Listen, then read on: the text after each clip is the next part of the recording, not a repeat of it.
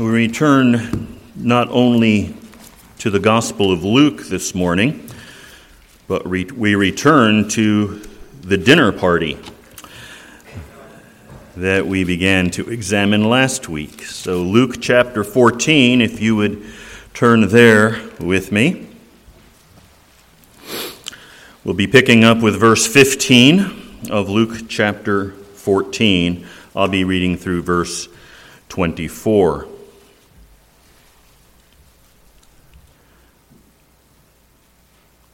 When one of those who were reclining at the table with him heard this, he said to him, Blessed is everyone who will eat bread in the kingdom of God. But he said to him, A man was giving a big dinner, and he invited many. And at the dinner hour, he sent his slave to say to those who had been invited, Come, for everything is ready now. But they all alike began to make excuses. The first one said to him, I have bought a piece of land, and I need to go out and look at it. Please consider me excused. Another one said, I have bought five yoke of oxen, and I'm going to try them out. Please consider me excused. Another one said, I have married a wife, and for that reason I cannot come. And the slave came back and reported this to his master. Then the head of the household became angry and said to his slave, Go out at once into the streets and lanes of the city and bring in here the poor and crippled and blind and lame. And the slave said, Master, what you commanded has been done, and still there is room. And the master said to the slave, Go out into the highways and along the hedges, and compel them to come in, so that my house may be filled. For I tell you, none of those men who were invited shall taste of my dinner. As we saw last week, Luke is describing a dinner party where a sermon broke out. And as a result, the atmosphere at this gathering had grown quite tense. From the moment Jesus stepped through the door, the religious leaders, we see in chapter 14, verse 1, were watching him closely. They had been invited to the dinner for just that purpose. As the tension escalated, when he healed a man of dropsy and then silenced his critics with deft questions and an allusion to their own rabbinical practice of rescuing mere animals but not people on the Sabbath. As if that were not enough, Jesus went on to criticize both the guests and the host of this dinner party the guests for seeking places of honor, and the host for inviting only those who could return the favor. In other words, Jesus had insulted everyone in the room. Breaking what must have been an awkward silence, one of the guests attempts to break the tension with a very pious sounding exclamation. You see it there in verse 15. Blessed is everyone who will eat bread in the kingdom of God. And that sounded good. You talk about the kingdom of God. All right, now we're being spiritual. Who can have a problem with that? But what he meant, of course, was blessed are the likes of us who will eat at the feast of the kingdom of God. And it's not here, but I can imagine everyone else at the party replying with Amen. Well said. Now, pass the potatoes. They hoped this would be an opportunity to change the subject and get the party back on track But Jesus once again demonstrates that wherever he is, whoever he's with, whoever he's talking to, he is the one in charge. And he would not let that pass. He knew that the souls of these people were at stake. See, Jesus isn't just trying to get the upper hand with those who he knows are opposed to him. He's not simply trying to take over the situation and be you know, able to leave saying, Ha, I got them. Jesus is concerned even with those who hate him. And so here he is. He knew that in their inmost being, these people had little desire for the kingdom, no matter what kind of pious declarations they might utter. They were very concerned for their own place and their own position. They were very concerned with how others might look at them. And so, there at this Sabbath feast, with the religious leaders at the table, Jesus delivers a parable. And it was a parable delivered at a dinner party about a dinner party. Jesus understood how to take the situations in, that, that, that he found and turn them into teaching opportunities. And so he tells a parable about a banquet in fact, he would use this parable of the great banquet to expose the true motivations and desires of the religious establishment as it was represented by those who were there at that party. And that same parable, now some 2,000 years later, continues to function as a warning to everyone who hears it. You come down to verse 16 and 17, and we read this. But he said to him, A man was giving a dinner party, and he invited many. And at the dinner hour, he sent his slave to say to those who had been invited, Come, for everything is ready now. So the picture is this there is a man of great wealth who extends an invitation to his friends to attend a great banquet. And we know that he was a man of great wealth, both because of the size of the dinner party, the number of people he invited, and because we are told that he has slaves or servants. This would have been a feast that no one would want to miss. It was a great banquet. And as Jesus tells it, of course, it is intended to picture the ultimate kingdom banquet, the supper of the Lamb and it's a great symbol. The symbol of a feast is intended to communicate the eternal joys and satisfactions of heaven. Even in this world, a banquet is much more than a means of satisfying physical hunger. It's much more than eating. David Gooding explains it this way. He says the metaphor of feasting, as distinct from merely eating a meal, assures us that no true potential appetite, desire, or longing given us by God will prove to have been a deception, but all will be granted their richest and most sublime fulfillment.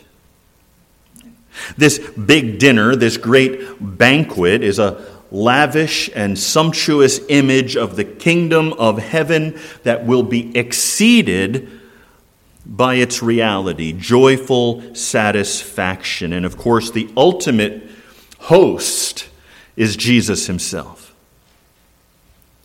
This is the banquet that all of us are invited to.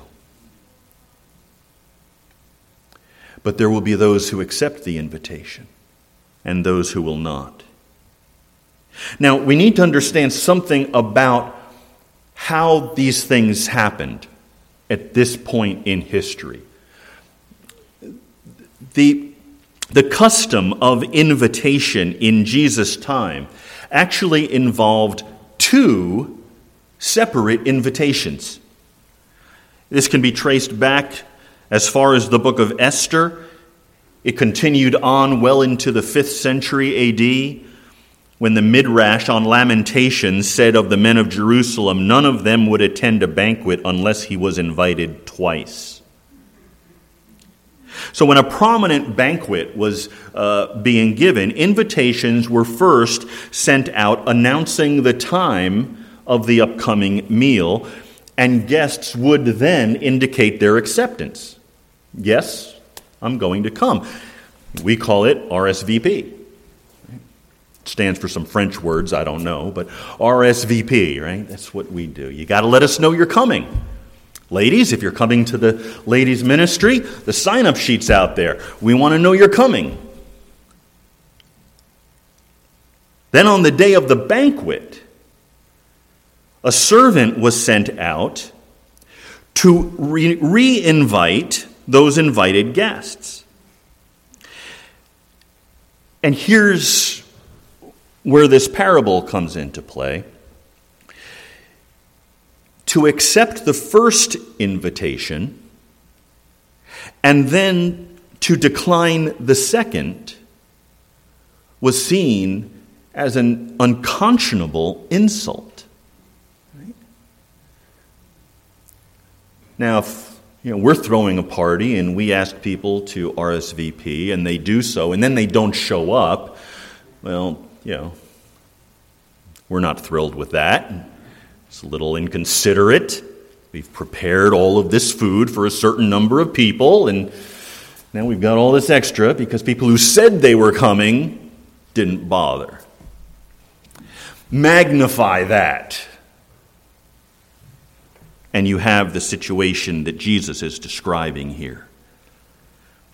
In Jesus' parable, those who had accepted the first invitation unanimously begged off with lame excuses when the second invitation came. The first excuse was a real estate deal. You see that in verse 18. They all alike began to make excuses. The first one said to him, I've bought a piece of land and I need to go out and look at it. Please consider me excused. Now, even on its face, this is clearly an excuse and not a legitimate reason.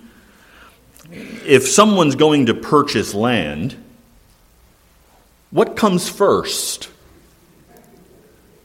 Do you purchase the land and then go look at it? Well, no, of course not. You look at the land, and if it meets your needs and the price is right and everything is taken into consideration, then you buy it. So the excuse itself doesn't make any sense. But in addition to that, it's a field. Where's it going to go? It'll still be there tomorrow. Why is it necessary to go and look at the land at the same time the banquet is being held? It's clearly just an excuse, and a poor one at that. The second excuse is even less courteous. Verse 19, we read that another one said, I have bought five yoke of oxen, and I'm going to try them out. Please consider me excused. He didn't even pretend that he had some kind of duty to perform like the first invitee. This one doesn't say, I have to do such and such. He simply said, I'm going to try them out. That's it. Didn't have to, he chose to. And this excuse is just as flimsy and transparent as the first one. Just as no one would buy a field without looking it over first, no one would buy 10 oxen without first determining whether or not they were healthy and in proper working order. That would be foolish. Professional sports teams don't even make trades until they're sure the athlete has been through a physical and they know that he is in good working order. Well, the third excuse didn't even feign politeness. Verse 20 says that another one said, I have married a wife, and for that reason I cannot come.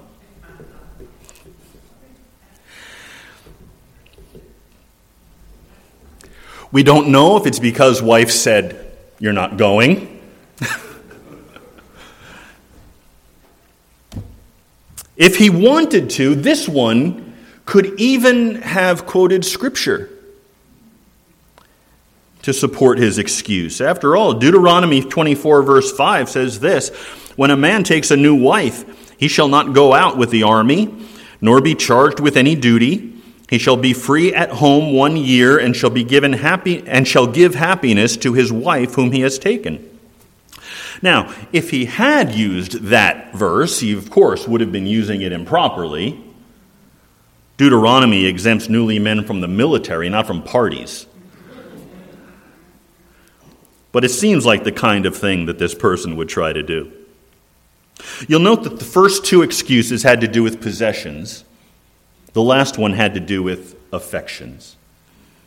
Possessions and affections cover virtually every reason why men and women exempt themselves from the kingdom. And of course, the basic thinking behind their regrets reveals mankind's universal rejection of the kingdom. It's obvious that their refusal to come to the feast was contrary to sound reason.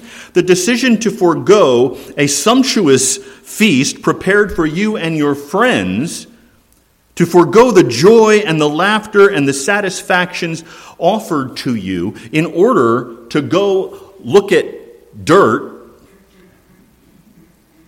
and oxen, that doesn't make good sense. They'll all be there when you get back. Your new wife might even be glad for a little alone time. Jesus offers the kingdom, a perpetual feast of peace, a feast of help and guidance and friendship and rest supremacy over circumstances, joy, tranquility, immeasurable hope. He offers, in short, salvation. And yet people turn their backs on his feast, preferring rather their possessions and their worldly affections. Now, here is what we need to understand about this Jesus' parable does not demean our possessions and affections. These are all legitimate. There's nothing wrong with owning things. And there's certainly nothing wrong with loving your wife. We certainly ought to check out our land, try our oxen, love our spouses, our children, our family and friends. In fact, the more a man lives upon the feast of Christ, the more fit he is to do all of those other things. The field will be better tended, the oxen better utilized, the wife more tenderly and sacredly loved. But if our possessions and affections are so preferred that they become excuses to turn down Christ's feast, then our thinking is absurd and our souls are in danger. This parable is about priorities. What do we value? The things of this world or Christ? and what he can give. The real reason these three men offered their lame excuses was that they really did not want to go to the feast. Their excuses that in their minds made attendance at the feast impossible would have evaporated if they really wanted to go. We make time for what we love, for what we desire for that which is a priority. We reschedule things in our lives when some opportunity comes up that we want to take advantage of. But they would not do that. They have no appetite for the things of God. It's easy to make general applications, but this text is talking about us and our preferences. We need to ask ourselves whether we like our car more than we like God. If Christ's banquet and a large worldly estate were spread before us as options, which would we prefer? Why is it that when Christ offers forgiveness, peace, eternal life, and an eternal feast, so few respond? Why is it that people don't want the kingdom? The answer, of course, is because their thinking is skewed. They do not think rightly about eternal things. In the depths of their heart, they don't want God. The religious leaders in Christ's day acted as if they wanted the kingdom, but in fact they did not. And it's an incredible tragedy. The hardest people to reach are often those who say, Blessed is everyone who will eat bread in the kingdom of God because they're assuming that that includes them. And if they already make that assumption, what do they need? They bow towards the Word of God, but they are unwilling to come to the feast. Now, Luke does not tell us how those at the dinner party responded to Jesus' parable. Some of them must have understood where the story was going, that they cared little for the kingdom, despite their affirmation to be God seekers. But I'm not sure any of them were ready for the next turn in the tale. Because Jesus takes this story someplace they would never anticipate. Because Jesus takes the story in a direction that they themselves would never go. The kingdom of God, Jesus says, is offered to outcasts. Look at verse 21. The slave came back and reported this to his master. Then the head of the household became angry and said to his slave, Go out at once into the streets and lanes of the city and bring in here the poor and crippled and blind and lame. Now, historically, from the time of the giving of the law, the physically blemished were barred from full participation in the life of Israel, and particularly in worship. And those disabilities forced many into poverty, making them outcasts. But now, this sumptuous feast lavishly appointed tables, the endless entrees of what we must believe is exquisite cuisine, were set before many who could not even see it all. Blind beggars. The lame and the crippled hobbled to the tables, their eyes taking in this bountiful feast which had been set before them pitiful rags hanging off of bent limbs as they awkwardly find their place at the table. This, of course, is what the gospel does. This is where the gospel humbles us, isn't it? Because if we're in Christ, and you're reading through Jesus' parable here, this is where you find yourself you find yourself among the poor and the crippled and the blind and the lame. And there is nothing there to build up your self image. There is nothing there to cause you to look at yourself and say, Well, I certainly see why God chose me. It's pretty clear why I received an invitation. Now, if we know Jesus, we know better because we have seen our hearts. We know who we are, and we deserve nothing. We deserve nothing. This is what the, the gospel does.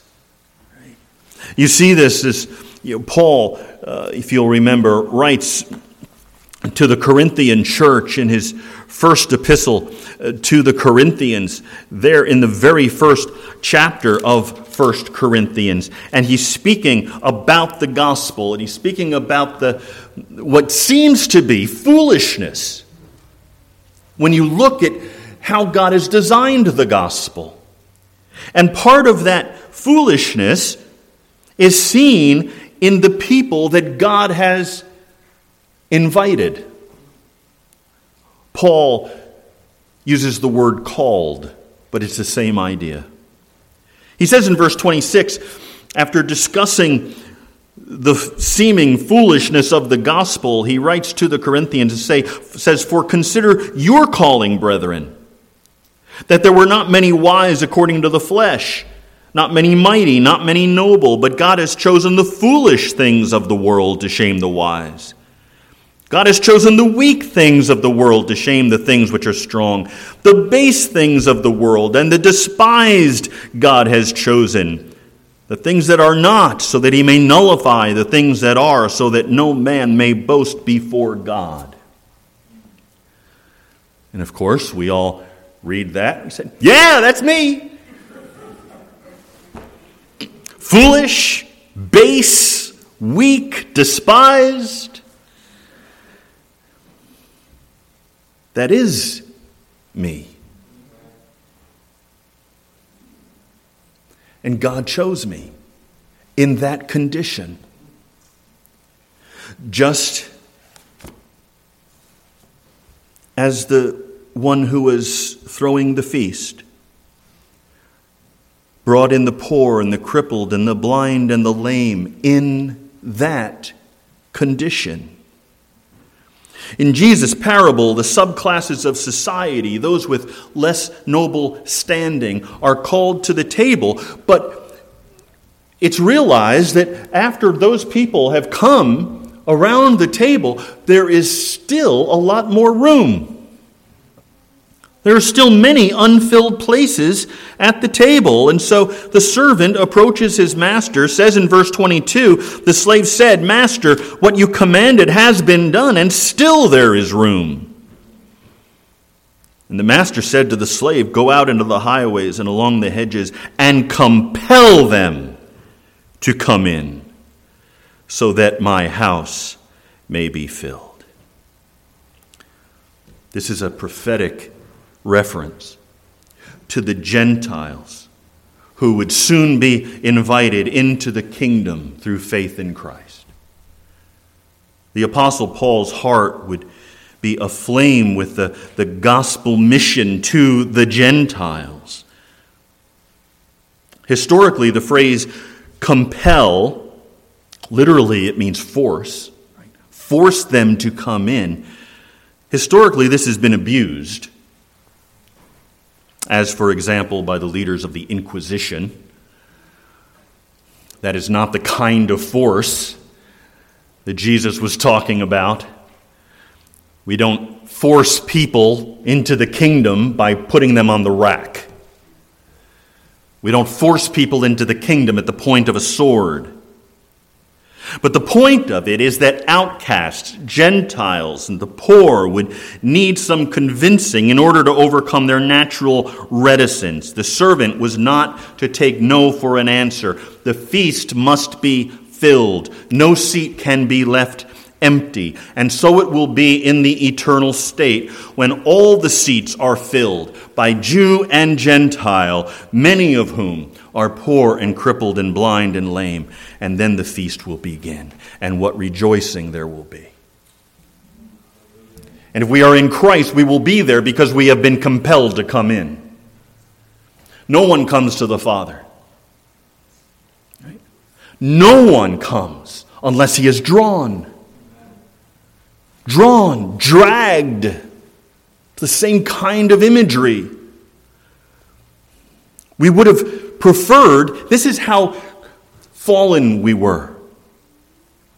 This is how fallen the world is. In our fallen state, we would prefer to remain poor, blind, and lame. But God touches us. With His Spirit, by the gospel, He changes us.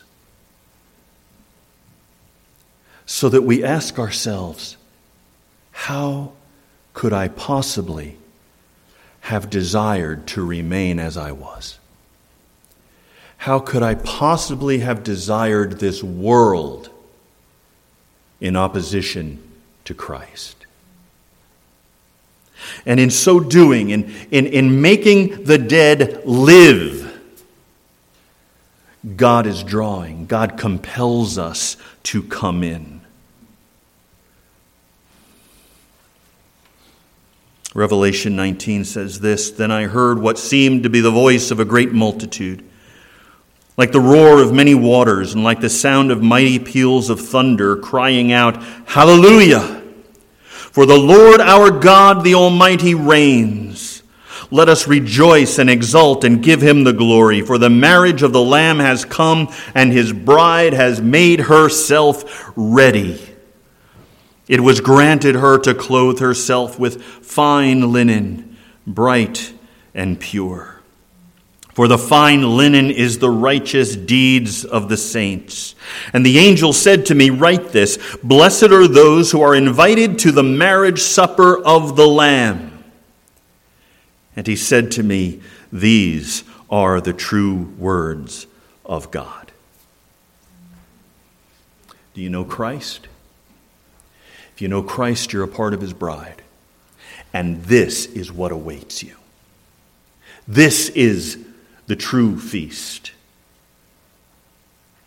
Well, presuming that silence now prevailed at the dinner party, Jesus' final words must have settled with a pall over the guests. For I tell you, None of those men who were invited shall taste of my dinner. And everyone there would have understood that Jesus was setting forth a personal confrontation. They were the original invitees but not one would be admitted to the messianic meal unless there was a response of repentance. At that moment, every soul in that room was lost.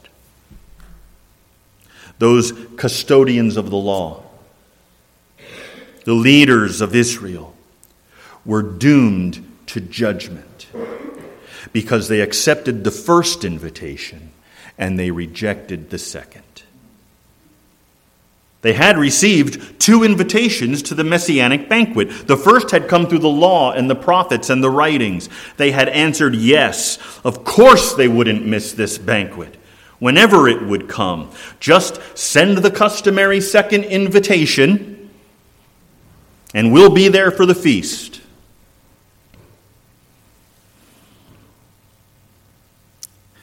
The second invitation came. It was delivered by the Son of God Himself. It was delivered, hand delivered by the Messiah. And they rejected it. They preferred their possessions and their affections to heaven. They loved the world first, and they couldn't be bothered. All of their religious posturing was empty Blessed is everyone who will eat bread in the kingdom of God. Nothing more than pious jargon. Their kingdom longing was bogus. Their true longing was for worldly comfort. There was such an urgency in Christ's method here. He was combative because he was aching to reach down into them and draw them to repentance. They must hear and do his word to avoid judgment. And the question for Jesus' hearers, then and now, is very simple. Do you want to attend the feast? Still, there is room. There is room. Until Jesus comes again, there is room. And no one who desires to attend will be turned away.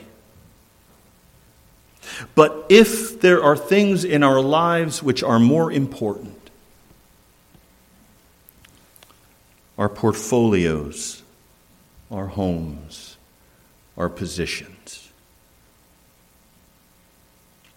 then we will not be admitted. Because there can't be two priorities in our lives. There cannot be two things to which we are ultimately devoted.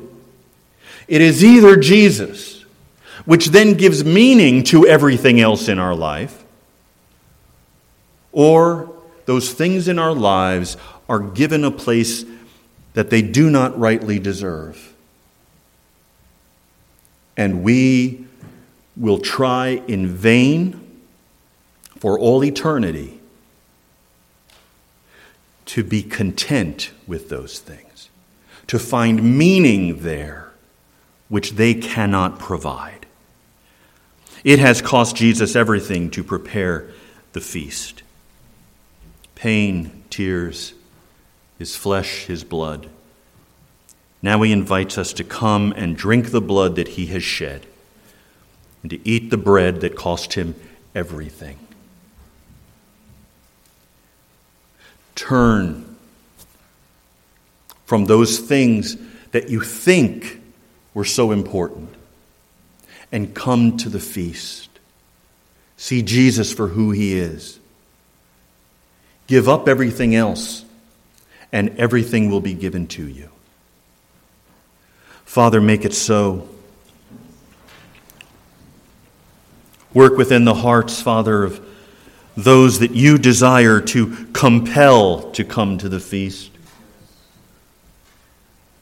We look forward to that glorious day when, as your bride, we will recline with you at the wedding feast.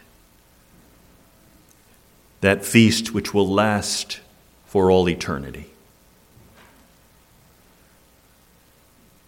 Come quickly, Lord Jesus, and make it so. Amen.